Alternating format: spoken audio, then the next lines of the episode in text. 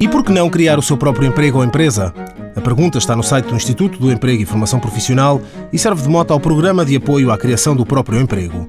Alexandre Oliveira, o diretor de promoção de emprego do IFP, salienta que é necessário ter atenção ao momento delicado que o mercado atravessa, mas, considerado viável, um projeto contará com o apoio monetário equivalente ao total do subsídio de desemprego. As pessoas uh, poderão ter uma ideia de negócio, portanto, uh, dentro do possível, tentar validar se essa ideia tem ou não, digamos, possibilidade de vingar no mercado. Sabemos que estamos num mercado bastante competitivo e com esta situação de, de alguma conjuntura difícil, esse vínculo ao mercado agravou-se, portanto, temos que ter cuidado com isso, mas de facto, tendo uma ideia válida em termos de negócio, podem então solicitar ao Instituto e à Segurança Social, porque é a Segurança Social que processa, digamos assim, este apoio, o recebimento antecipado da totalidade do, do subsídio de desemprego a que tiverem direito para, com esse capital, tanto que é pago toda uma vez, poderem, digamos, financiar essa ideia de negócio. Em média, no ano passado, os apoios do Programa de Criação do Próprio Emprego rondaram os 6 mil euros por projeto. O apoio varia, como é evidente, em função do volume de subsídio que a pessoa tiver direito, portanto, há pessoas que têm direito a mais, portanto, isto depois depende das carreiras contributivas, etc., e do valor da remuneração, do, do valor das prestações que descontaram também ao longo da sua carreira contributiva.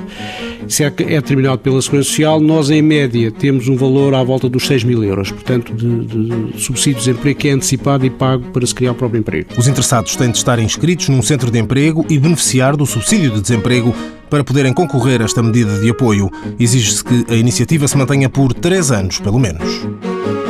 Mãos à obra. Financiado pelo Estado português e pelo Programa Operacional de Assistência Técnica do Fundo Social Europeu, sob o lema Gerir, Conhecer e Intervir.